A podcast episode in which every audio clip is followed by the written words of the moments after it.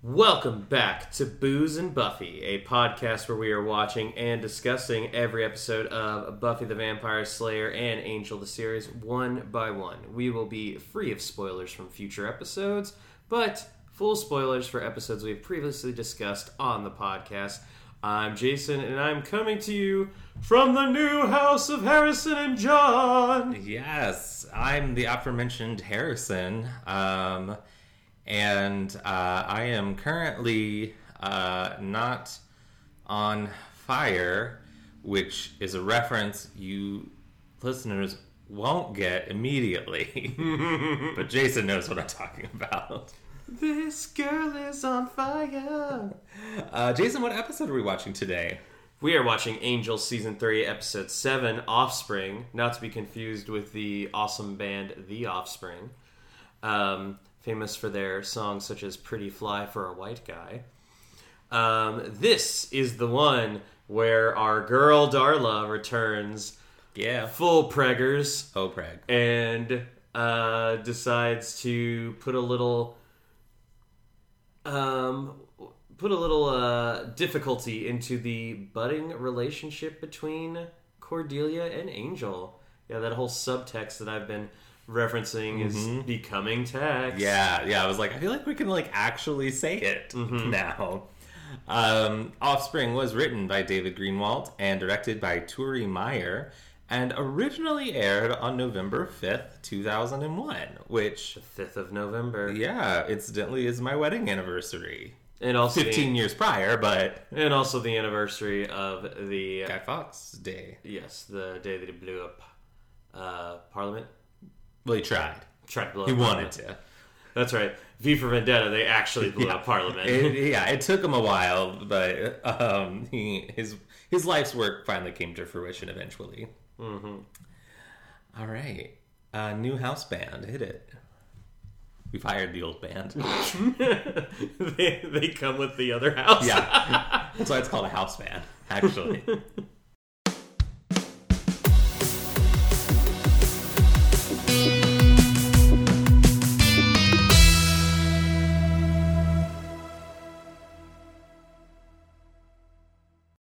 Jason, Harrison. what episode are we watching today? We already talked about that. Yeah, I'm stupid. we, got we take one week off, and I'm like, how does this You work? you want to start this over again? Literally, when I was putting the microphones up, I was like, which direction did they face?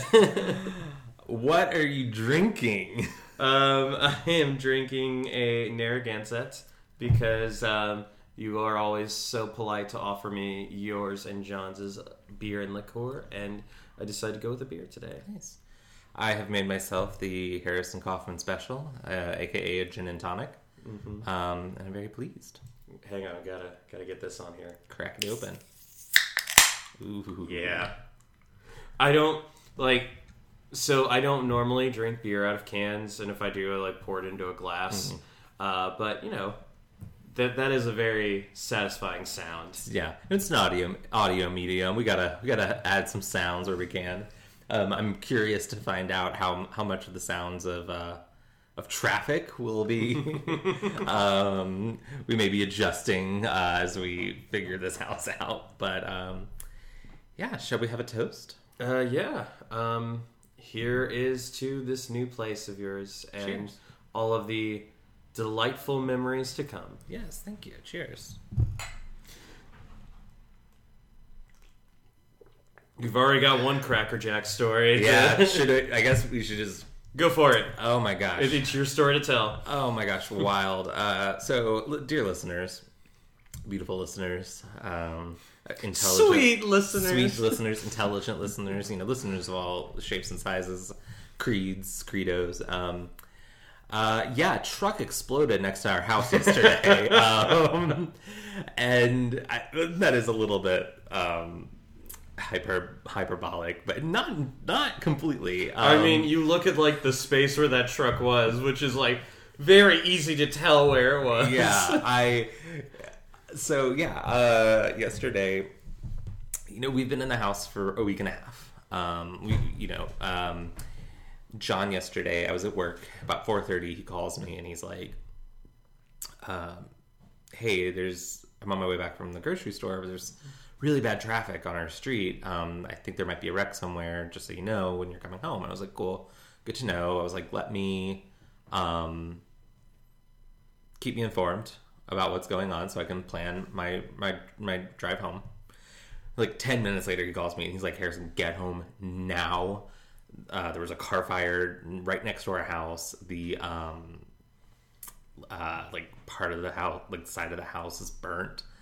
And I was like, "Holy shit!" So what? So I like text our landlord. I'm like, "Please call John." Like immediately, like something's going on. I don't know what um, you know, because John had like just gotten there. He didn't really have a lot of information. And then I go to my boss, and I'm like, I gotta go, man. and he's like, um, and luckily my boss is a great guy, and he was like, yes, please let me know how everything turns out if you need anything, blah blah. So, um, so yeah, we. Uh, I get I'm driving home and I'm like the whole time I'm just I'm picturing just like the side of our house like charred. Um, I'm like, oh my god, what are we gonna? We just moved in here. Like we're not even done moving out of the old house. we were literally going tr- like that night. We were planning on doing basically the, like get the last of the stuff we have stored in the attic at our old house. Uh, that didn't happen.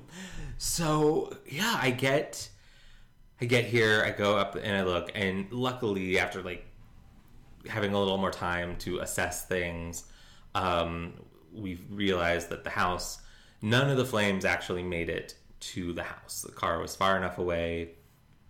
Um, uh, the, yeah, the, the no flames actually made it to the house, but the heat like melted off some of the vinyl siding um, and um, uh, cracked a window. so um, there were you know there were fire trucks. Like um, my was Jason earlier, I wasn't gonna call my parents immediately because I didn't want them to like freak out. Then I remembered my parents volunteer with the fire department and they have like a fire scanner in their house. I was like, shit, gotta call them. Actually, and I was actually glad because I talked to my stepdad and he was like, make sure you get uh, the engine number of the truck that's there in case you need to contact them for any sort of paperwork or anything. And I was like, that's a good. I wouldn't have thought to do that, but I wouldn't have either. So, um, so I mean, a lot of things can escape your mind when you're when you're dealing with like the fact that yeah, hey, something was on fire Right. in the vicinity of my house. Yeah, and we were taking pictures of like the truck itself, like the house, the damage of that. We were taking those pictures because we were sending them to our landlord. Um, John had to like get the phone number and like name from the guy whose car it was. This poor man who like who while he because it wasn't parked, it was he was literally driving. Um, at least according to one of our neighbors who was tell who saw it all happen. He just like turned onto our street and. Flames came out of his truck, like He just got out of it. terrifying. Like I feel so bad for this poor man. Like that's so scary. Um, just you know, we didn't have any internet for a while, like until like noon today. Um, there's a charred fire hydrant because it was like happening right next to the fire hydrant. Um, it was it was fucking wild. um, uh, so that was how we spent our Fat Tuesday. Um, uh, we ended up John had bought stuff for dinner that he's going to make tonight, but after all that, we were just he was just like, let's just order burritos. Like I can't cook tonight, and I was like, no, absolutely not. Yeah. Um, we met our next door neighbors. They like came over to see what was going on, and they were like, "Oh, nice to we were like, nice to meet you all." Like, uh, they seem like nice guys. Um, so yeah, that's the, the first first tangent of our new house. Like, What can I say? Like you guys moved in and started life here with a bang. uh, and I'm, you know, I'm just so grateful that it, you know, it wasn't, it didn't happen like happen today where it was so windy today. Like, yeah. I think like today we actually might have potentially been dealing with significant damage if it had been today um, with the wind. So um, yeah, there's a big scorch mark in the street next to our house and in our grass and one of the trees. Like um, so yeah, I. I like I called my I called my mom. She didn't answer because apparently she was on the phone with like a potential new client. Um, so I called my stepdad, and when he answered, I was like, "So first off, everything's okay. Everyone's fine." And he was like, I love a story that starts that way. what, like, what happened? And um, and I told him, Oh, and Tony. like I was, and like I said, I'm actually glad I talked to him first because he did have some great practical advice for me. Um, but like ten minutes later, my mom called me, and she's like, "Are you okay?" she starts the conversation, "Are you okay?" And I was like, "Yes, mom. I just told yeah, that's Tony what, that." that's what moms do. I, oh, I know, I do. know. She, she literally, she went, I know, but I had to check. I was like, thank you, thank you, mom. I love you very much. Um, so yeah, I called my dad, like, let him know. I sent him and like my family group chat, like pictures of all of it, and they were like, what the fuck? Um, this morning, my brother called me and he was like, yeah, mom and dad showed me those pictures. Like, that's a fucking wild. um, so yeah. Uh, uh, I'm gonna do a. Sorry, I just remembered this. I want to do a secondary toast Okay. um, to uh, J. August Richards, who uh, he and his boyfriend got engaged, so fiance now. Um, so Congrats. cheers. We love you, Jay August. I mean, who say. does who doesn't love a who doesn't love a man who can juggle like he does? Ugh. like, I discovered two kinks in this episode. We'll just we'll, we'll get to well, them, but well, the first one comes up right away. Yes. Uh, so, so let's go ahead and start this episode summary. Um, we do not start in L.A. In fact, we start in Rome in the year of our Lord one thousand seven hundred and seventy-one. Nice little palindrome date. Yeah. palindrome year there.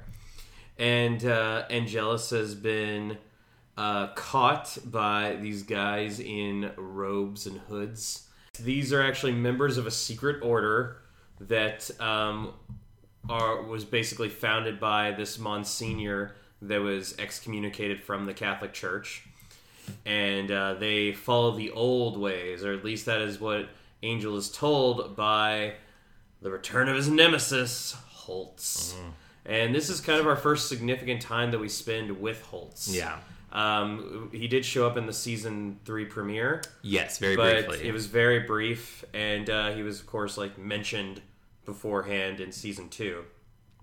Uh, but yeah, um, this is when we kind of like truly get like a good look at him, and you know, definitely find out about his motivation um, for Angel, like towards Angel, which is, oh, you killed my family, I'ma make you hurt. Yes. Um, I do want to mention this just for anyone who's like, where are we in the timeline? Because that was me. I had to look it up. Uh, um, uh, this is about roughly 90 years before um, Angel sires, Angelus sires Drusilla. Um, that happened in 1860. So, um, so I I'm always constantly whenever we have these flashbacks going, especially if it's just Angel and Darla being like, okay, where do Drusilla and Spike tie into this? And in this case, the answer is they don't. Yeah. They're not even born yet. Mm-hmm. Like, so um, yeah, But yeah, and it's really weird to think that way too. That Yeah. because like you know they're vampires, so we always just kind of consider them like, oh, they've been around forever. But there is like a time when they were not Yeah. around. yeah. uh, Spike in particular is like per, is. Uh, I mean, obviously he's the youngest of the group. He was the The last. hurricane, um, the whirlwind. the whirlwind, the typhoon, the weather. the weather. They're just the weather trio from uh, Ruby and Sapphire. Except there's four of them. um, It's like I just I uh, the, over the weekend I watched uh, I watched the movie Turning Red. oh um, yeah, which is a delightful movie. delightful film. Um, it's, uh, if you if you want to watch it, it's streaming on Disney Plus. Um, very very very nice, and uh, the mom makes a lot of bad reasoning and bad points throughout the movie, but when she fu- when she watches the like a commercial for the boy band that uh, the main character is obsessed with, uh, named Four Town. She does bring up a fairly decent question. Why is it called Four Town if there are five members? it's like kind of the opposite of the Girls Five Eva joke, which is the show follows four characters uh, who are part of the group, the, the group, um, but they're band's name is Girls Five Eva because there were orig- originally five, and during the, their hiatus, uh, Ashley uh, died in an in an infinity pool accident. Which in one episode, uh, Renee Elise Goldsberry uh, cites as the like 2005's number one cause of hot person death.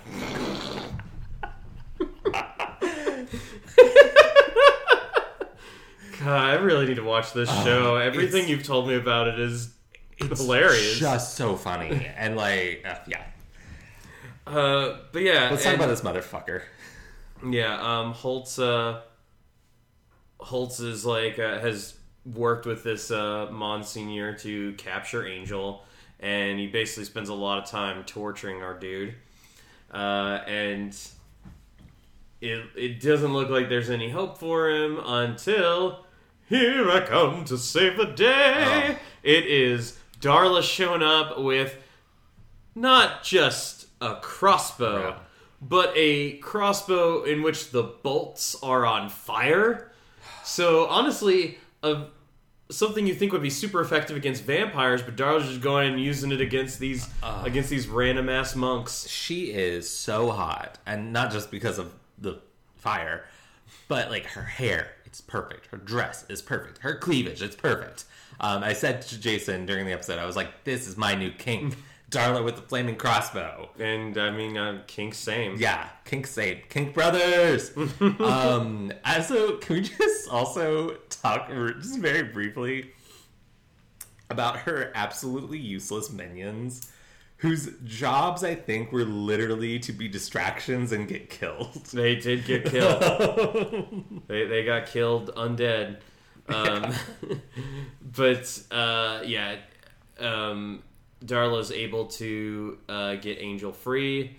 Um, they uh, they then get into a cart and go to wherever like everybody went at the end of Lost. just this random white light, which I think is meant to be daylight, but it is just kind of like a room with Yeah, white. it's aggressively, um, uh, aggressively like bright. Um, I'm trying to find out if we. Do you remember what year it was? Ah, here it is. Uh, the flashback in. Um, oh, wait, maybe this isn't it. Because I believe the last time that Angel and Darla would have seen each other would have been in the flashback where she leaves him in the barn when they're being attacked by Holtz. And I was thinking that was the season three premiere, but that's it's not. It's No, that's sometime in season season two. two. Um, so I don't know. I don't know how long it's been since they've been together, but I would imagine probably a span of a couple of years yeah. at least, based on what Holt says about like tracking him down and stuff. But, you know, enough of the past. Let's look towards the future. Yes. Or the Past. more recent past. um, in present day LA, we have Darla coming in on uh, a bus. And uh, she looks at the bus driver and she says, Thanks. Who says there's no public transportation in LA? And we get this really great shot because at first you just see the um, the bus driver in his cab, and then like a nice little pan to the back where um, you have like dead and or dying people uh, who have been drained by Dru- by almost by Drusilla By by Darla. Yeah. And uh, he, the guy gets on his radio and he's like, "Oh my god, code 12." yeah, I do love that you've got like the two dead bodies in like the foreground, and then you've got like a group of people like huddling and cowering in the back of the bus, um, who were, yeah, like you said, presumably have at least been slightly feasted upon, um, even if she, you know, she got to her stop before she could uh, finish her meal. So uh, we Angel is in the basement and he's about to train Cordelia. However, he notices that Cordelia has decorated Yeah. the sparring area with fake flowers. uh, because anything live that she would put down there would die immediately. Mm-hmm. Fair Which enough. Angel takes a little bit of umbrage at. well, get some windows, Angel. he can't, he'll die. well, But no, I mean that is super sweet. Yeah. That like you know she says you know you can't go outside and enjoy the fresh air, so bring some bring some of that down to you. And we truly see uh, Angel, you know, saying stuff like, "Oh, I've never met anybody like you before." So this is like the point when Angel, after some duh moments from Fred, uh, starts to realize, "Oh, hey, I do have." feelings for Cordelia. Kangel is officially on the table. Now, now we can talk about one of your hot takes, one of your hottest Yeah. of takes. Yeah, so- from that we talked that we talked about way back when. Yeah, so if you listeners who've listened to our hot takes episode, um, will already know this, but I'm a Kangel shipper, um, which is not the most common, although there are dozens of us. there are literally dozens of Um, us. but no, and I and I will say I I, I want to state this that I am a Kangel shipper on the basis of the uh, foundation of their relationship. Yes. this is not necessarily um, my feelings on how the relationship uh, is handled over the course of its time on the show. Um, I will have both positive and negative things to say about it, and I won't I won't let you know where I'm going to end on it. But I do believe that um, Angel and Cordelia's relationship has a better foundation for long term success than Buffy and Angel's does. Um, and, and that does kind of boil down to the fact that you know buffy and angel when they met immediately there's like romantic sparks between Yeah. them and you know it is like this epic romance Yes. whereas you know angel and cordelia they um they went from almost not interacting at all Yeah. though uh i do believe um cordelia did think that like angel looked hot yeah, but hello, all- salty goodness. but uh, you know, then kind of then kind of uh, cooled down on him after the whole like turning evil thing. yeah, it's just like, but uh, but no, like, and they've been through so much, so it's kind of like it, it, it's a little bit like comparing, um, you know. Being in a relationship, like meeting somebody and then being in a relationship with them immediately versus getting together with somebody that you've known for a while Yeah. and uh, like getting together with your friend. And um, it is it is pretty satisfying to see all the stuff that angel and cordelia have been. And i feel that pretty much all of their interactions throughout the season so far have been indicative of and acknowledging that they have been through a lot and their bond is stronger Yeah. that it makes sense for at least Angel to feel like he is in this place. yeah, I just like Buffy and Angel. It's all passion. It's all, you know, it's all drama. And don't get me wrong, Surprise and innocence. Yeah, don't get me wrong. I fucking loved it. Like, and I do, and I'm not saying that they didn't love one another. I, they absolutely did, and they're, you know, I'm not, I don't want to dismiss it, but their their relationship was not sustainable in any way, we, which we talked about all throughout season three of Buffy.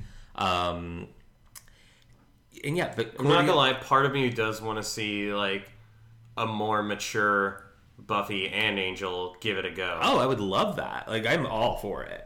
Um, but yeah, Cordy and Angel's relationship is just Who knows? Maybe that'll happen in the next in the next few seasons.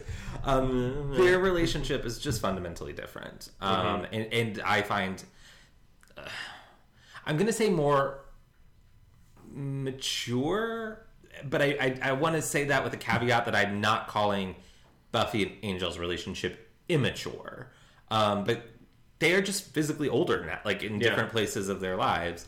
And um, Well, And Angel's not physically older. Well, but but he's certainly emotionally grown. Mm-hmm. Um, but yeah, they they are just. I feel like they have become really compatible with one another, and I mean, I- think you could make the argument that at this point they are partners, like life partners. They just haven't introduced a romantic aspect to Mm-hmm. it.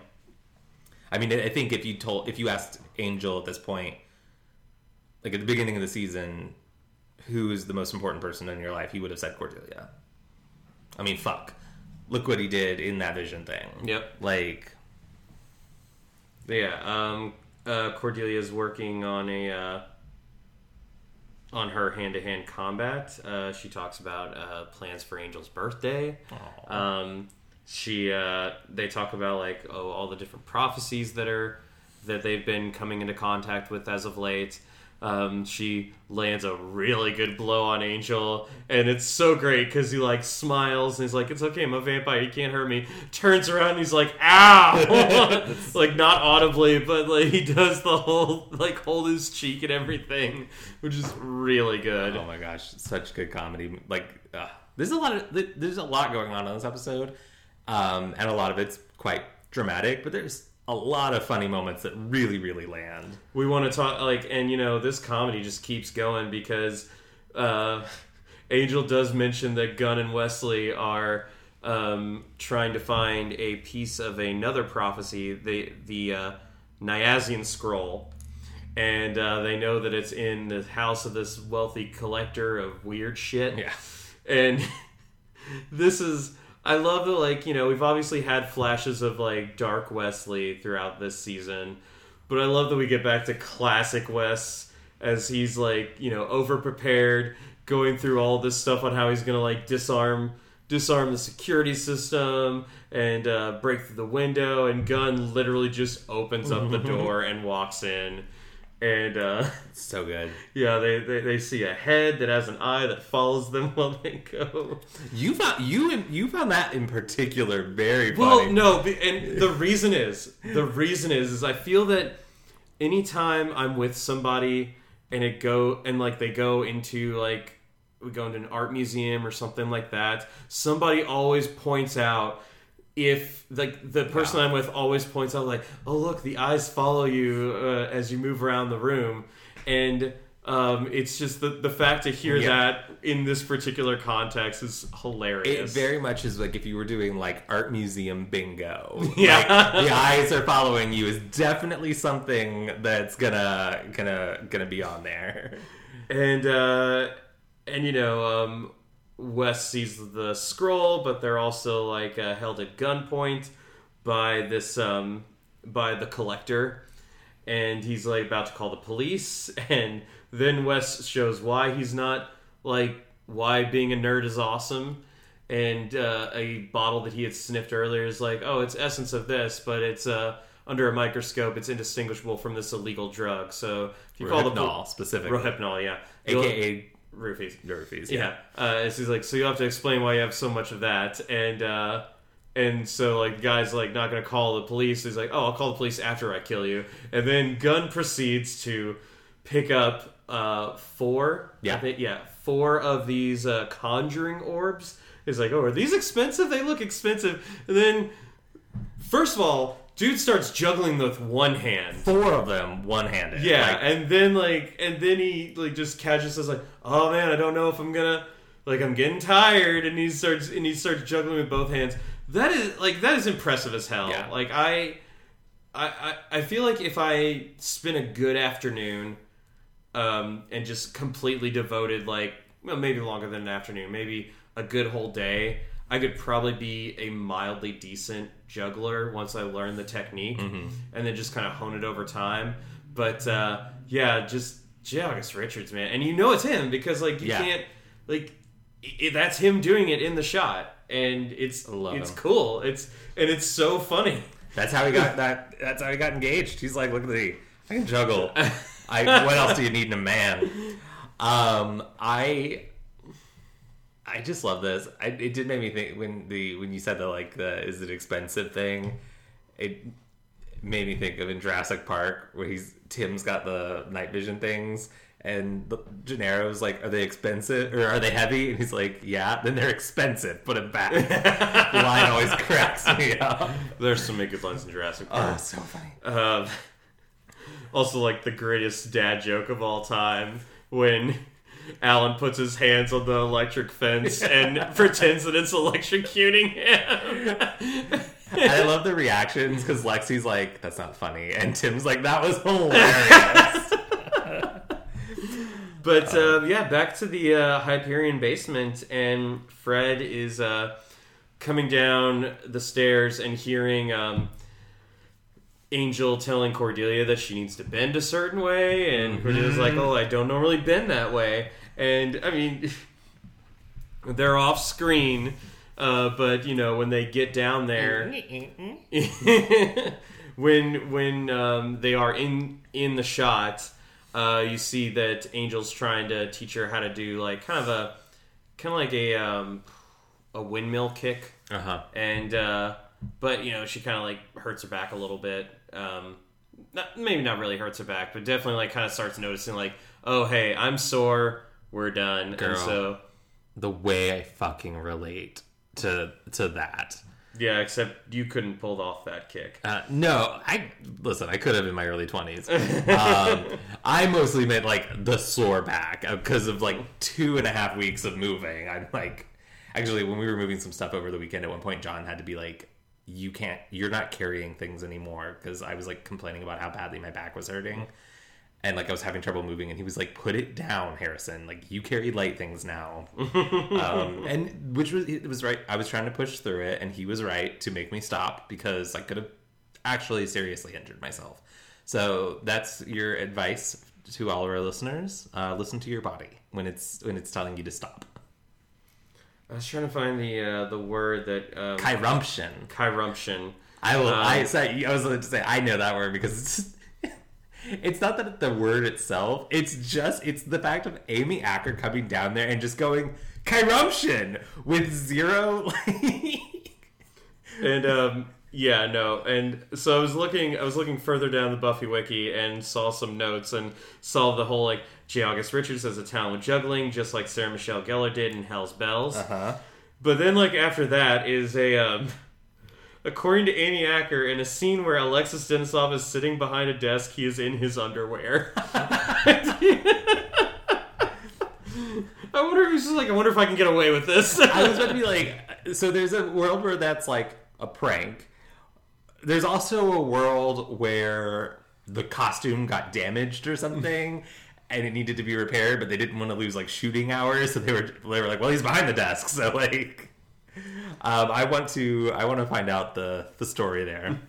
Uh, just just ask Alyson Hannigan. I'm Yeah. sure she can like get to Alexis stuff for you. Hey, Allie, it's Harrison. Can you just Uh-huh. imagine if like our listeners are like you've known Alyson Hannigan this whole time and didn't get her on for one episode of the podcast? Like we were saving it for season six finale. She's got her family. She's Yeah. got her life, my friend. yeah, I mean it, it's really hard to get a hold of her or Mr. Alyson Hannigan. Yeah. Uh, uh, but yeah, um, uh, the, so Fred says kyrumption, and and just like, the hell does that mean? and she explains that it's one of the uh, one of the only nice words that she remembered from Pylea, and uh, meant kind of like how two warriors are drawn together in the field of battle, which you know, I can totally see where that comes from, and Yeah. you know, Fred's basically just kind of like telling Angel like you clearly are all about Cordelia and Angel's like no that's that's ridiculous. And she's like kyrumption he's like stop saying that. Well, and it makes sense that of of the of the crew, Fred is the one who most can most clearly see this because really that's to everyone else it's business as usual. Exactly. They're um, this the, this dynamic that they have between the two of them is the only dynamic she's ever known them to have.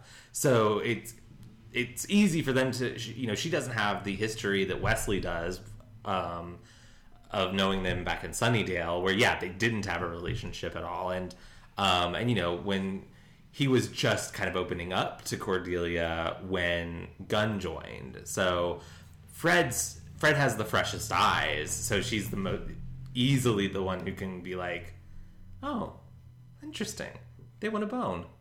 Wes walks in as uh, as Angel's getting a little frustrated with uh, Fred's use of kyrumption, and uh, he says, "I think the last thing that Fred needs is uh, somebody yelling at her, which is like a look, and he has, gives her this look, so it's a little bit of a callback to Billy, um, and uh, but that's kind of really the only awkwardness we get between the two. I think it's more just like, hey, let's acknowledge it, but we're also kind of moving forward with it. Yeah, which is all it needs to be. Like, I think Fred made it very clear that like she doesn't hold it against him, and I'm sure it probably took a week or two, however long it's been since Billy, but he's probably on the other side of it. Um, Uh, but yeah, so the so um, Wes actually enlists Fred's help to do calculations so that they can figure out like a time when uh, prof- when the prophecy from the Nyazian scroll is going to come to pass. And there are lots of um, words thrown around, and um, what what was like the main like T word, the Toklon? Toklon or Toklar or something Toklar, like yeah. that. It just made me Uh, think of that fucking um, Doctor Who, the um, Toclafane. Those little um, metal phantasm spiky balls. Oh, the- yeah, I forgot about the those. series. The only reason it's because that it, that even like it registered is because I don't particularly like. I really like from the end of time, isn't it? No, no, it's, no, it's uh, from the, last season three finale. Lords, yeah. which I really like series three, but I actually really, really don't like that finale. Eh, it was fine. There's parts of it I like, but yeah. But anyway, I just it's on my mind because I watched it recently.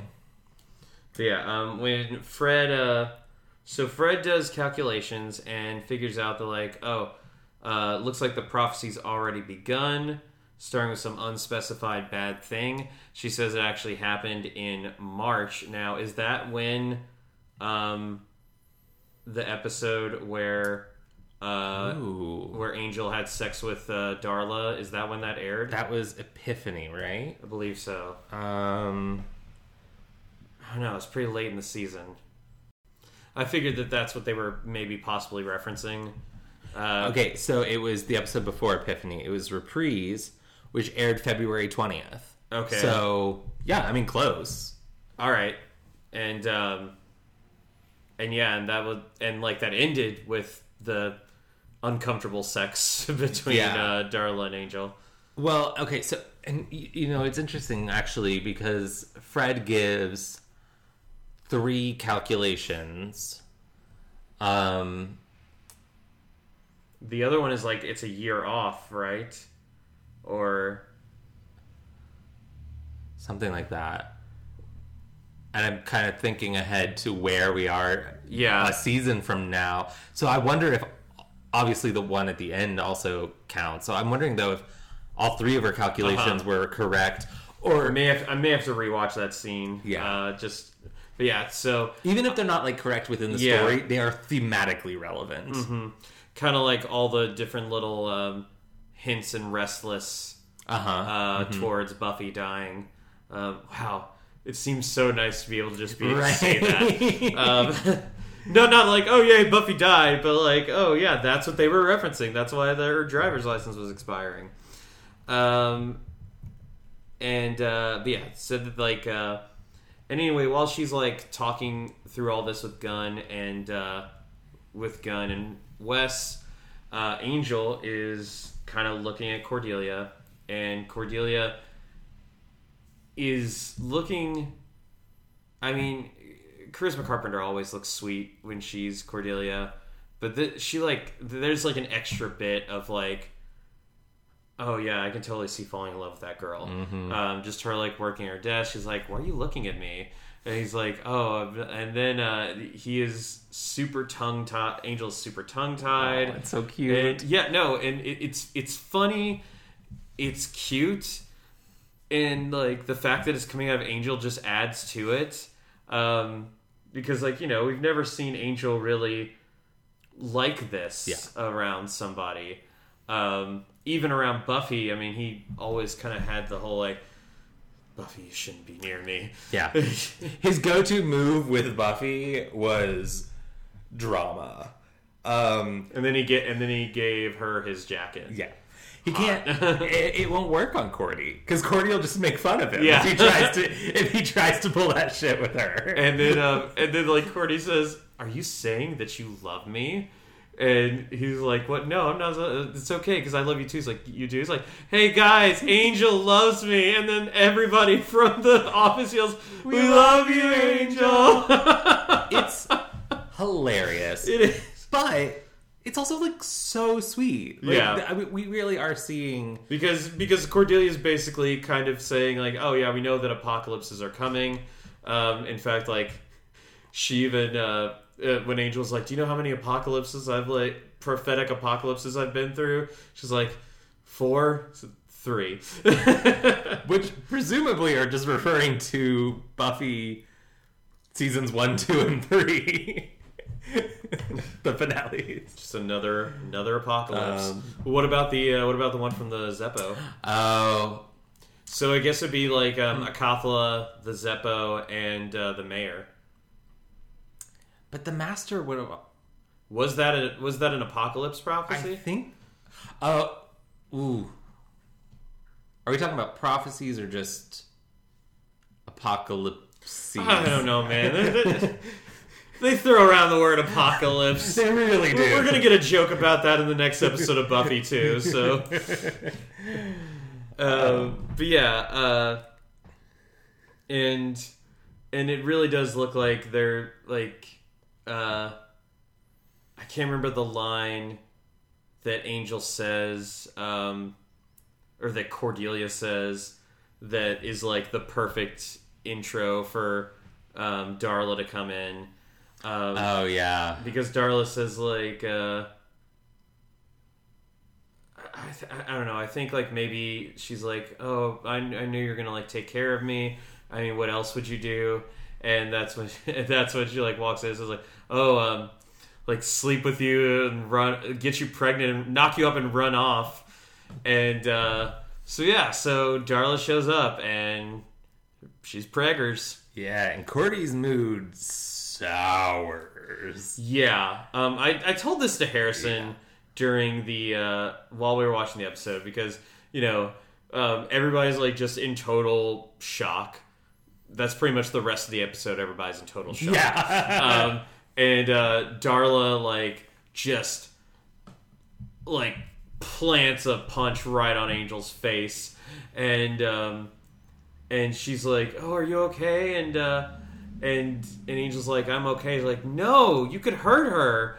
Even though like she was the even though Darla was the one who threw the punch. So um and you know, Cordelia does mention later on like, "Oh yeah, I've been pregnant before too." So I think there's like some kind of immediate like, oh, sympathy for Yeah. Darla. And also I think that's also like something that women relate to just in general. Yeah. Um, I really I mean, I hate expecting famously, but like I do appreciate the callback to it because yes, one, it makes sense that it would come up here, and yes, it does help inform uh, Cordelia's um, specific compassion for Darla outside of just Cordelia's general compassion that she has grown for people.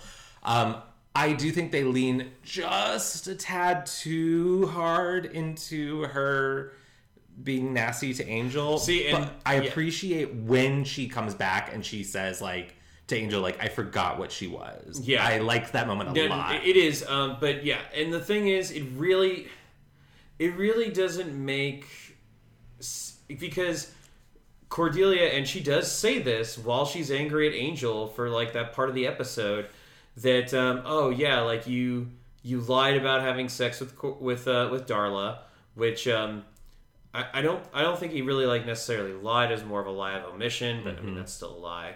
Uh, and then um, and yeah, and like you know the fact that he did kind of use Darla for that, I can understand Cordelia being angry about that. Yeah. but she also seems to like lay like say like oh, and you left her with this baby, even though she was there when Angel found out that like in this episode. She was standing right Yeah. there when they both found out that Darla was pregnant. Yeah, it's she not fair. Yeah, no, she seems to think that Angel knew that Darla was pregnant and then just like left, which is I'm like, how did you get that out of this? yeah.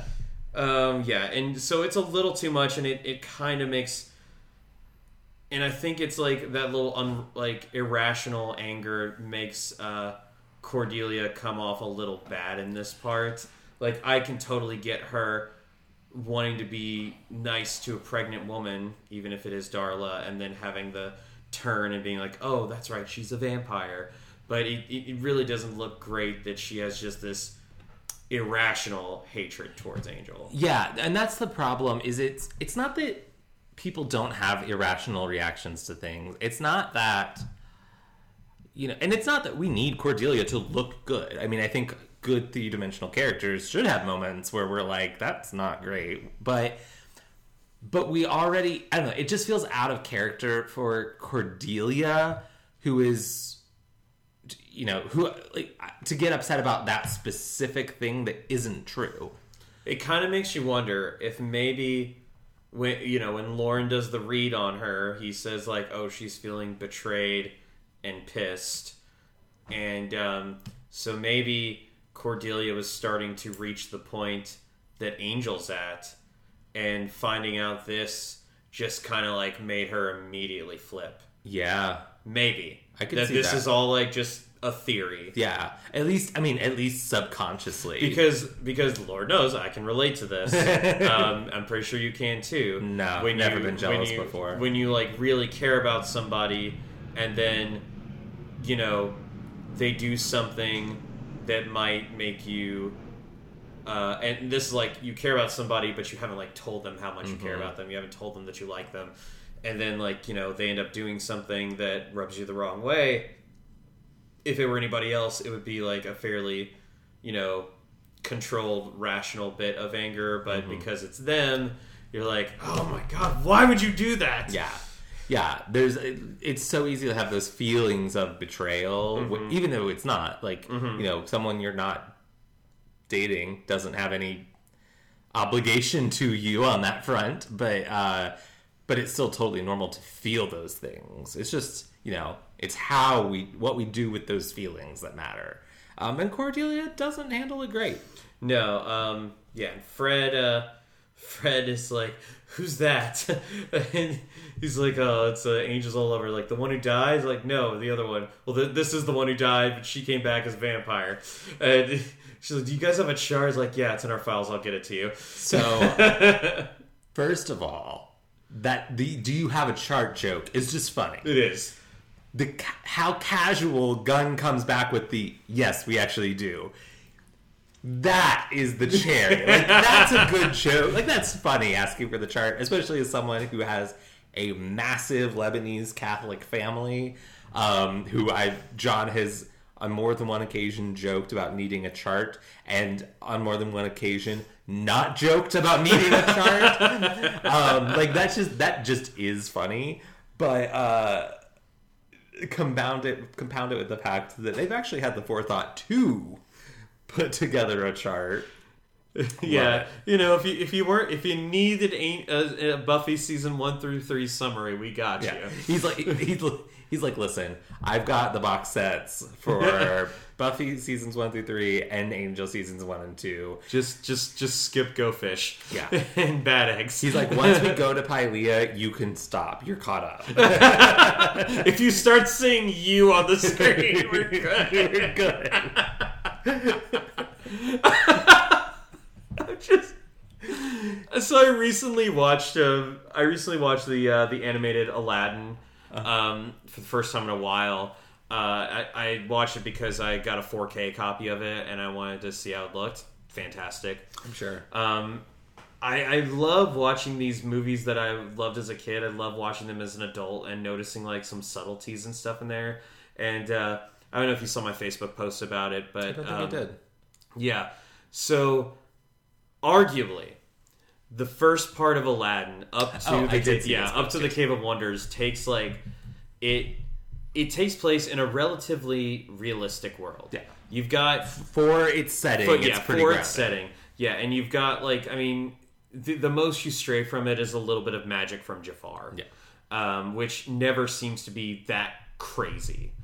But then the minute that you introduce the genie with his fourth wall breaking um, hijinks, it completely throws the what? I'm sorry. I'll, it was an intrusive thought. I'll finish your thing and then I'll tell Oh, you. it, it, like it completely just changes the tone of the movie and um, and the fact that like it works Yeah. is a credit to the animators, the writers, and obviously the late great Robin Williams. Um, but when you were talking about like them watching the DVDs of their own show, that made me think of uh, when you know that one part when the genie has the Aladdin script. Yeah. and he's like, "Your line is." I want to free the genie anytime. Um, so that actually also ties into my intrusive thought, which was, huh, the genie really is the Disney canon's Deadpool. Yeah. no, I mean you're you're not wrong. Um, and you know there, I think there are multiple characters in uh, in comic books that uh, in those comic book like in the two big superhero universes that break the fourth wall. Oh, yeah. Deadpool's obviously just the the most popular at the moment has been for a while because he has the movies and he was like they were like four different Deadpool series at one point before the movies. Uh, but no, he is Well, and his best appearance, of course, X Men Origins. I thought you were gonna like. I thought you were like trying to be serious and talk about um, uh, the the X Men versus the you know Wolverine versus Hulk cartoon. Oh, I've not seen Uh, that. It's it's really good because yeah, wep like like um, Nolan North vo- voices Deadpool and he just nails it. And this is like pre Ryan Reynolds' Deadpool movie, so it was like kind of the best depiction of Deadpool that we had at the time. So was it post X Men Origins, Yes. but pre the like Yes. the proper Deadpool yeah. movies? Okay. It was just like this random like dual feature of um, the Hulk versus. I think it was actually meant to kind of like be a little bit of a tie-in release to the Incredible Hulk movie. Um, but yeah, Makes it was sense. like a Wolverine versus Hulk, and with like a lot of Weapon X involved in it, and then Thor versus Hulk. okay. Um, but yeah, Wolverine versus Hulk, especially the Deadpool stuff, is great. I great. think I've seen that like on Disney Plus or like I- like I've seen the, its existence. I've just never watched it. Um. Anywho, Yeah. um, yeah, Cordelia is, uh, and you know, we basically say over and over again that, um, uh, you know, it's impossible. Vampires can't get pregnant, um, even if they have like a human partner, but especially like, you know, if you got a vamp- vampire and vampire action. Uh, and, but, you know, Cordelia's like pretty protective of Darla. Um, and uh, she later kind of like emphasizes that this is because you know she was pregnant at one time because of that mystical pregnancy for expecting. Ugh. Yeah, we'll, we'll talk about that as little as possible. Um, Fred, uh, Fred's like, oh, is this is this really like maybe this is the prophecy? Um, this is the thing that's coming. Uh, they decide to go to Caritas. Um, Lorne is busy uh, reopening and getting the uh, getting the club protected. Uh, so that means we get the uh, appearance of three of Harrison's favorite characters. Man, this is so. I actually think this is a better use of them than the last time, mostly because it's very limited and we don't. We And also, like the last time, it was just kind of out of nowhere. Yeah. In in the middle of like a really not good episode. yeah. Uh, but yeah, the, I think though their appearance here really does point towards your reading of Cordelia's attitude towards Angel being reflective of her own developing feelings because she she gets pissy about them too. yeah, it's like, but no, I mean, you know, as soon as Angel like is bringing the whole gang through the through the entrance, you get Harrison's two favorite lines in the show. Mmm, Angel. oh my gosh, I forgot to talk about my second kink that I discovered. I mean, we talked about it, but I didn't specify. It was Gunn juggling. That's right, Like, yeah. I was like, we talked about it extensively. I just forgot to mention it. You know what isn't my kink? The random ass crack of this like contractor that we Why get. would? Well, yeah, I don't know. Like, I get the reason that we had like the the fact that, like, oh, this uh, this guy's a, a demon. Yeah. a demon who can actually like also like completely replicate tone of voice. That's actually pretty cool. I mean, I know useful skill to have if you're a contractor. When a client does exactly what Lorne does and Yeah. tries to complain, you can just replay Yeah, back to this is what you wanted. Um, it's like that Black Mirror episode with Jodie Whittaker. um, It's a good episode. Oh, it's a great episode. Um, the scene where he calls her a bitch and she just the argument stops because she just replays that moment over and over and over. I remember John and I watching that and being like, "Holy shit, this is this technology is bad." um, because you can't have a healthy conversation if when you have the ability to just replay every shitty thing your partner's ever done or Yeah. said. Um, anyway, but yeah, it's just so weird because like I was expecting Lorne to make some sort of no pun intended, but now now it is intended Crack. because I've yeah some sort of crack about it, and he does it. We just It's just it. a random shot It's of just this guy's butt crack. yeah, it's just and like I get it, like like that that is like the stereotype. It's like the plumber, the contractor, the whatever. They're bent over and you you, you see their butt crack, but it was just like it was just so strange. It, it was. Yeah. Um, but Maybe it was to prime us that he was human, and then because it looked like a human butt crack, and then twist, he's not. Didn't like it. But yeah, um, so Cordelia's already mad about um, like what's happened with Darla, and seeing the three sisters does not help because they're still like "Mm, Angel, and uh, when um, you know when the, when they're talking to uh, excuse me the transuding furies. Oh, I love that. That's that is that's good. Um, so uh, and so like at first they think like uh. Sorry, I just I just spotted this on the wiki. Cordelia acts very protective of Darla, as one does for a pregnant woman. It's the amount of editorializing on here Oh my gosh. I love Um, it. yeah, Fred at first is like, "Oh, do we? Is Angel gonna sing?" And then they're like, "Probably." Fred is excited about hearing Angel sing because she just probably assumes that Angel can do no wrong. It's like, "Oh, he's a he's a he's a handsome hero. Clearly, he sings.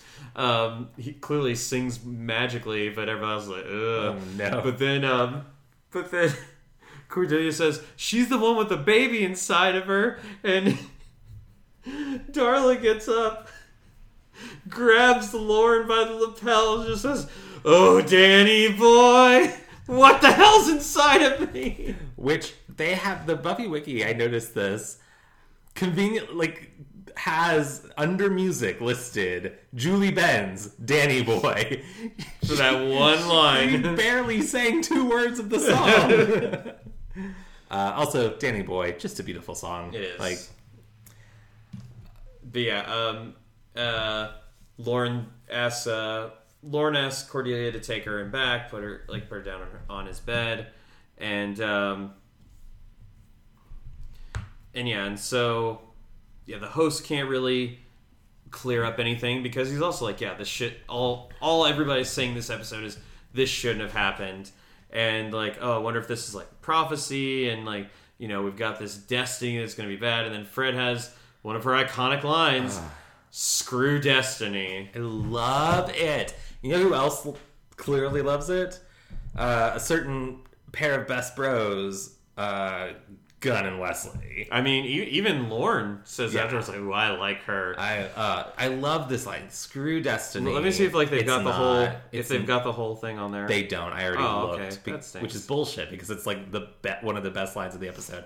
But the the part of it is, you know, you know, she basically said she says screw destiny. Basically, like you know, destiny is just another word for inevitable, and fuck that. We're gonna fight whatever comes, and we're gonna defeat it. And It's so funny because we've got a moment in the next episode of Buffy that has something very similar to this, and I wish I could talk about it. we'll talk. We will. Um, but yeah, she's like nothing's inevitable, or you know, nothing. You know, we. I can't remember exactly, but she's like, you know, until you stand up and say you're inevitable, and then she gets like self conscious because she's like, oh, I never speak but, this yeah, way. but Lorne's like, "Ooh, I like her," Yeah. and like, yeah, we all do, Oh. Lorne. Um, Such a great addition. Mm-hmm. And uh, so we see Cordelia, and she's like bonding with Darla. It's like, hey, you know what we have in common? Demonic pregnancies.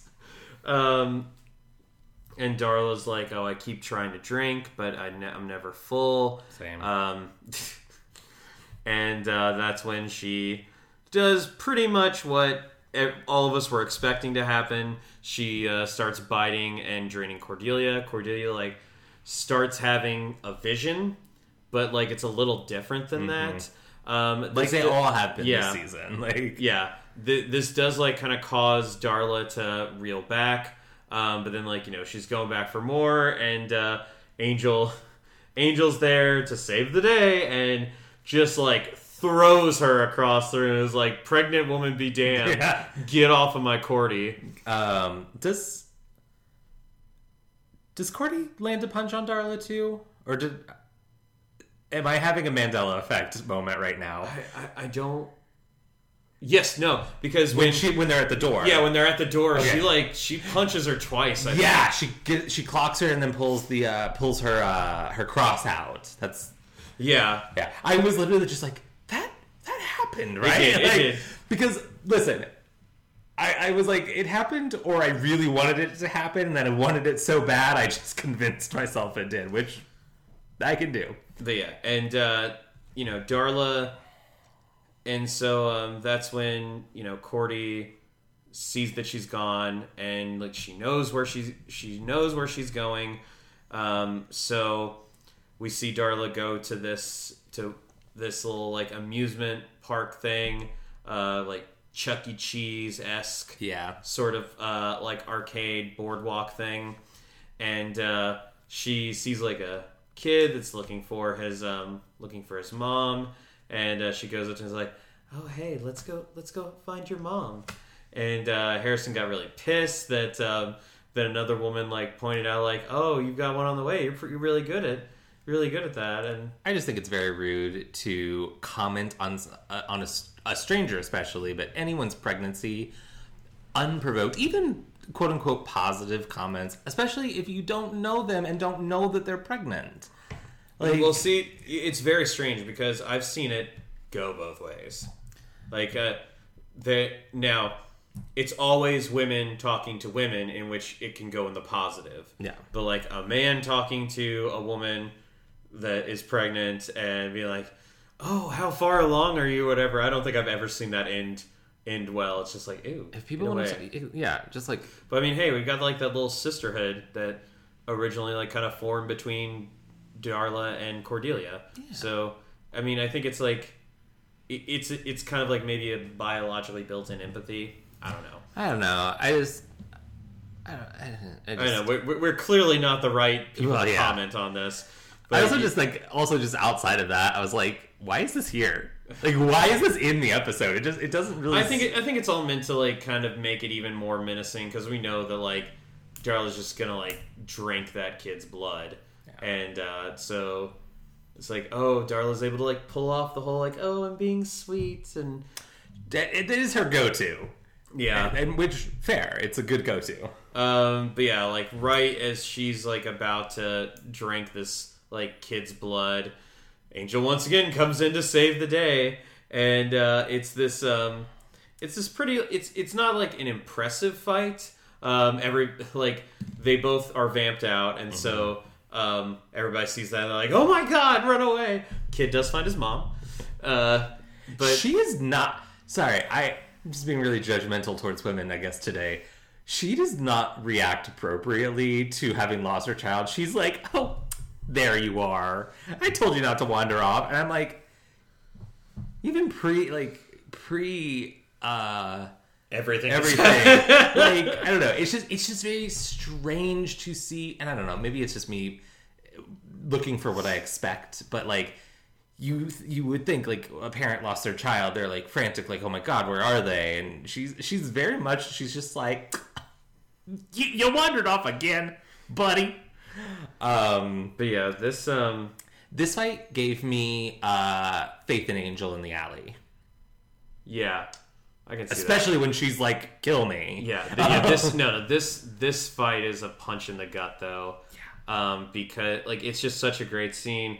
We haven't mentioned it yet this episode, but Julie Benz, as always, fantastic. So especially this scene because at the you know she's like she yells like I hate you at Angel.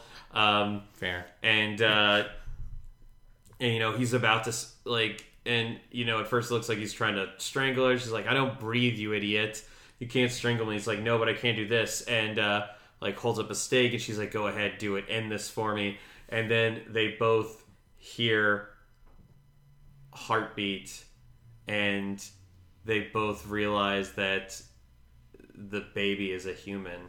Yeah. Um, and and immediately assume that it has a soul. Mm-hmm. And damn, like that was, and just the way that Darla collapses into Angel is, it's it's great. Like It's it's it's, something that you just didn't see coming because this whole episode. Well, we've known that Darla's been pregnant since the beginning of the season. Yeah. And this whole episode, everybody's been like, "Oh, we don't know what it is. We don't know what what this is supposed to happen, uh, like what this is supposed to be."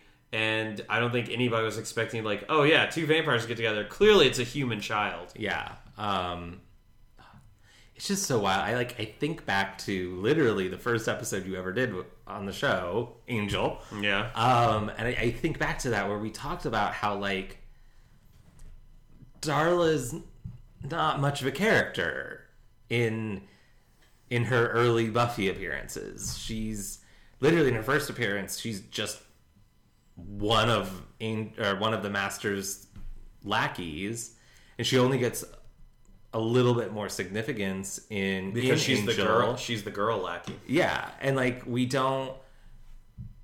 It, she she really functions more or less as a plot device when she's on in her early days on Buffy, and it's just like looking back, it's just like oh my gosh, she's like such a fully formed, rounded character, and I'm gonna give a lot of that credit credit credit uh, to Julie Benz. Yeah. um, obviously the writing, but like Julie Benz really uh, and uh, the show, both shows have done a great job of casting actors in tertiary and supporting roles who can make these characters feel you know far far larger like i feel I, like i think darla appears in fewer than 20 episodes across both shows but she she just feels so important and so like ingrained in the dna of the show Yeah. Think about uh, think about like Emma Caulfield as Anya. yeah Like um, you wouldn't think from her few appearances in season three that like, oh, this is going to be a main character for the rest of the series. But I mean, now we, we can't shut up about it. yeah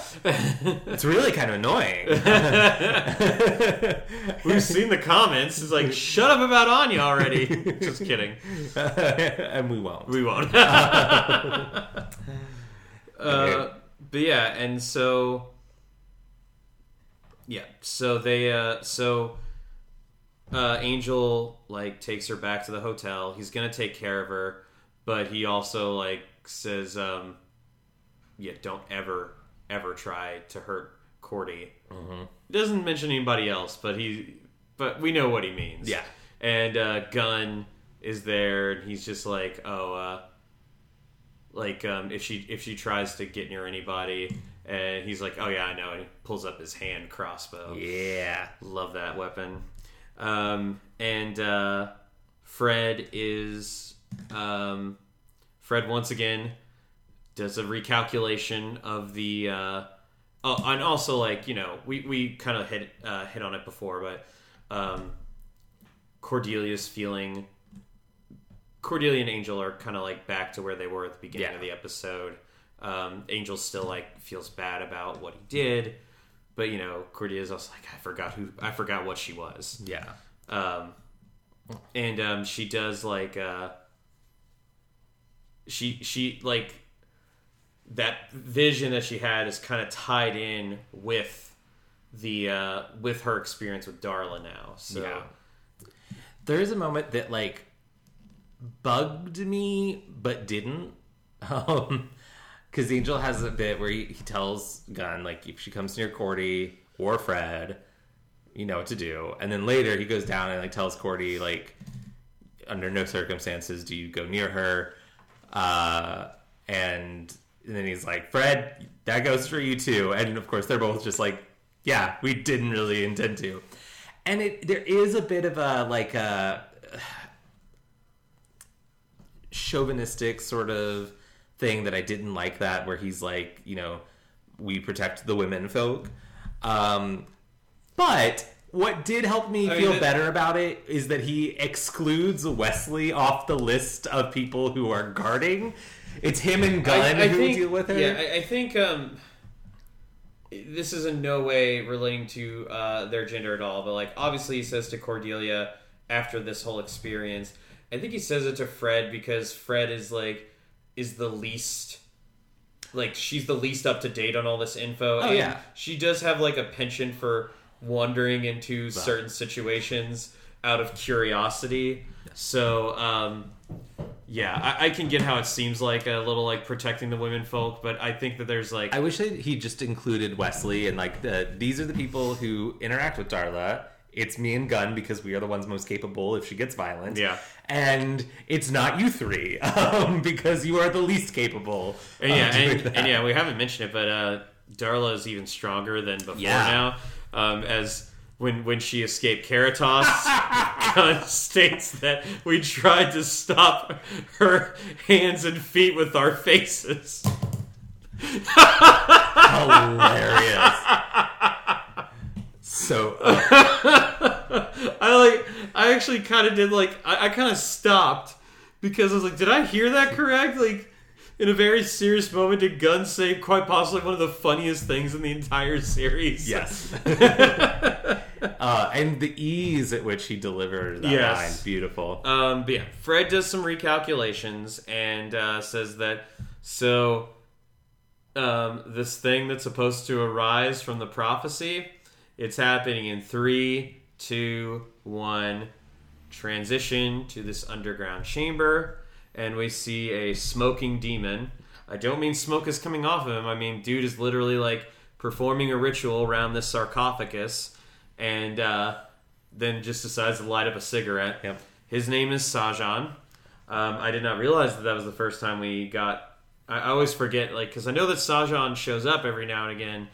I always forget that, like, that's him though. yeah, Um, but yeah, and so he uh, he's basically like throwing powder, reciting incantations around this, and uh, then the statue crumbles, um, which is I'm assuming meant to be like timed with cor- with uh, with Fred's calculations, and the form is in fact Holtz. dun dun dun. Yes, and um, Holtz is now in the 21st century. Um, Sahjhan says, "Hey, um, look, you're in the 21st century. You haven't used your muscles for a while. You like Angelus is here. You'll see him soon." And uh, you know, he like Holtz immediately just stands up and is like, "Just point me to him." End So that's episode. good. That's a positive. Yeah, you know, because that's when we need another complication. Um, yeah, Yeah, I'll have some feelings about Holtz, but we'll save them for episodes where they'll be more appropriate. mm-hmm. Um, yeah, this is I, this is a good episode. It is. like, um, and I'm like, I think we mentioned this in our all the way episode. We're in just like a string of good episodes for both shows for the next few weeks. Um, obviously, uh, listeners who know what the next Buffy episode is, like, know that it's like it's a major one. it's a big one. Uh, but we're also in uh, right now on Angel. We're in a bit of a trilogy of of episodes that uh, are, are just, I think, the the the I don't I don't remember as much about the next episode. Um, but the But episode Lullaby after Lullaby is, is- an all timer. Oof. yeah, that is that's probably the standout of this season. I think so. It's yeah. It's I. I mean that. I, I mean, I do remember like waiting in the wings being really good. Yeah, we. I mean, in that sense, yeah, we've got lots of good episodes coming this season. Mm-hmm. But I, yeah, Lullaby is like. I mean, I think Lullaby would crack my top ten of Yeah. Angel. Um. So, but the, but this was a good episode, and it is a good. Um. It's not the start of this arc, but it is this this arc. The arc being Darla's pregnancy. Beginning of the end. yeah. Uh, it's the arc uh, like kind of coming to the foreground finally. Yeah. The, the what actually surprised me is how much humor was in this episode. Yeah. Um. Because you know, I remember. I, I seem to only remember fairly darker stories involving uh like the pregnancy storyline and uh so the fact that this one just honestly had me rolling at Yeah. times uh was a nice surprise and a welcome surprise but you know we still had the gut punch of the the realization that Angel and Darla have at the same time that they have a human child and that is insane in the membrane Yeah. Um, I think this one's a four for me. I I don't my my quibbles about it were all pretty minor. Um, I think it's just generally really strong. I'm gonna give it four Gaddy lands out of five. You know what? I'm gonna give it four and a half. Nice. Like it, I, I'm I'm trying to think about. I mean, I think the only quibble that I really have about it is Cordelia's kind of like overreaction, like overcompensation of anger towards Angel. But even then, like you, obviously have like the like you said, you have the turn that Cordelia makes after after Darla goes after her, Yeah. and yeah, it's great. Like you you get the you get you have the Angel Cordelia stuff. You have all of the humor. You have like the Shanshu prophecy. We didn't even talk about that. Oh, like, yeah. coming back up again, um, and they explain it to Fred. And uh, you know we've, we've got Lorne, and we've got the three. we've got the the Furies, um, and uh, yeah, it's it's great. Uh, Four and a half Fuck yeah. man. Um, four and a half. Uh, oh god, man, four and a half butt cracks, out of five. which makes it sound like I'm I'm giving it a bad score, but I'm not. All right. Uh, anything else before we get out of here? Nah, man, we, we we've kind of made this one go on for a while with our stories, so let's let's get out of here. All We've got a big week next week. Yeah. Thank you for joining us on Booze and Buffy. We'll be back next week with Buffy season six, episode seven. Once more with feeling. Oh my gosh, guys, get hyped! I feel like even if you've even if this is your first time watching Buffy, you've probably heard about this episode. Yeah. But get hyped! It's a it's like again, like you said, this is an all timer. Yeah. Um, I'm Jason. You can find me on Instagram at yamaj357. And I'm Harrison. You can find me on Instagram at Harrison Alexander Coffman or on Twitter at Harrison Coffman. That's C O F F M A N. And if you don't know how to spell Harrison or Alexander, I can't help you. You can find us on Facebook, Instagram, and Twitter at Booze and Buffy, or you can email us at boozeandbuffy at gmail.com. The and is spelled out in all of those cases. Yes. And don't forget to subscribe and rate and review us on Apple Podcasts or wherever you get your podcast. And each week, we'd like to give a shout out to a worthy charity or nonprofit. This week, we're highlighting Mother Health International. Nice. Mother Health International is committed to improving birth outcomes in areas where the burden of mortality is highest. MHI uses the midwifery model of care to reduce barriers and build collaborative, community focused maternal health care solutions. Reproductive health care is a human right. Mothers have the right to not only survive childbirth but thrive. Visit www.motherhealth.org for more information. Yes. You'd not believe how difficult it was to track down like maternity and pregnancy based. I mean, actually, I'm sure you will find it easy to believe. Um, uh, maternity and pregnancy based uh, charities that were not like anti-abortion as well. Uh, Um, and I sifted through a few, and I was like, and, and listen, I this one, if this one is, they did a good job of hiding it on their website. Um, so, anyway, as always, go slay. and be gay. Toodaloo. Bye bye.